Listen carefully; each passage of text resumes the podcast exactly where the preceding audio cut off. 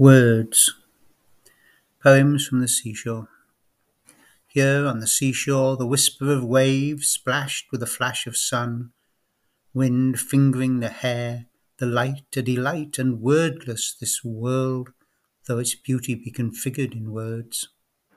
The scything of the sea, the land seized in snippets, grey stones, red rocks, gelatinous mudflats, blue on white striations.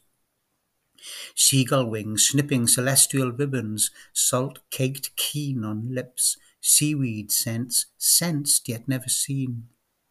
Captivated we stand here, and attached our single wings, save to this singular beauty. Peregrine the falcon's soul, so solitary as it soars.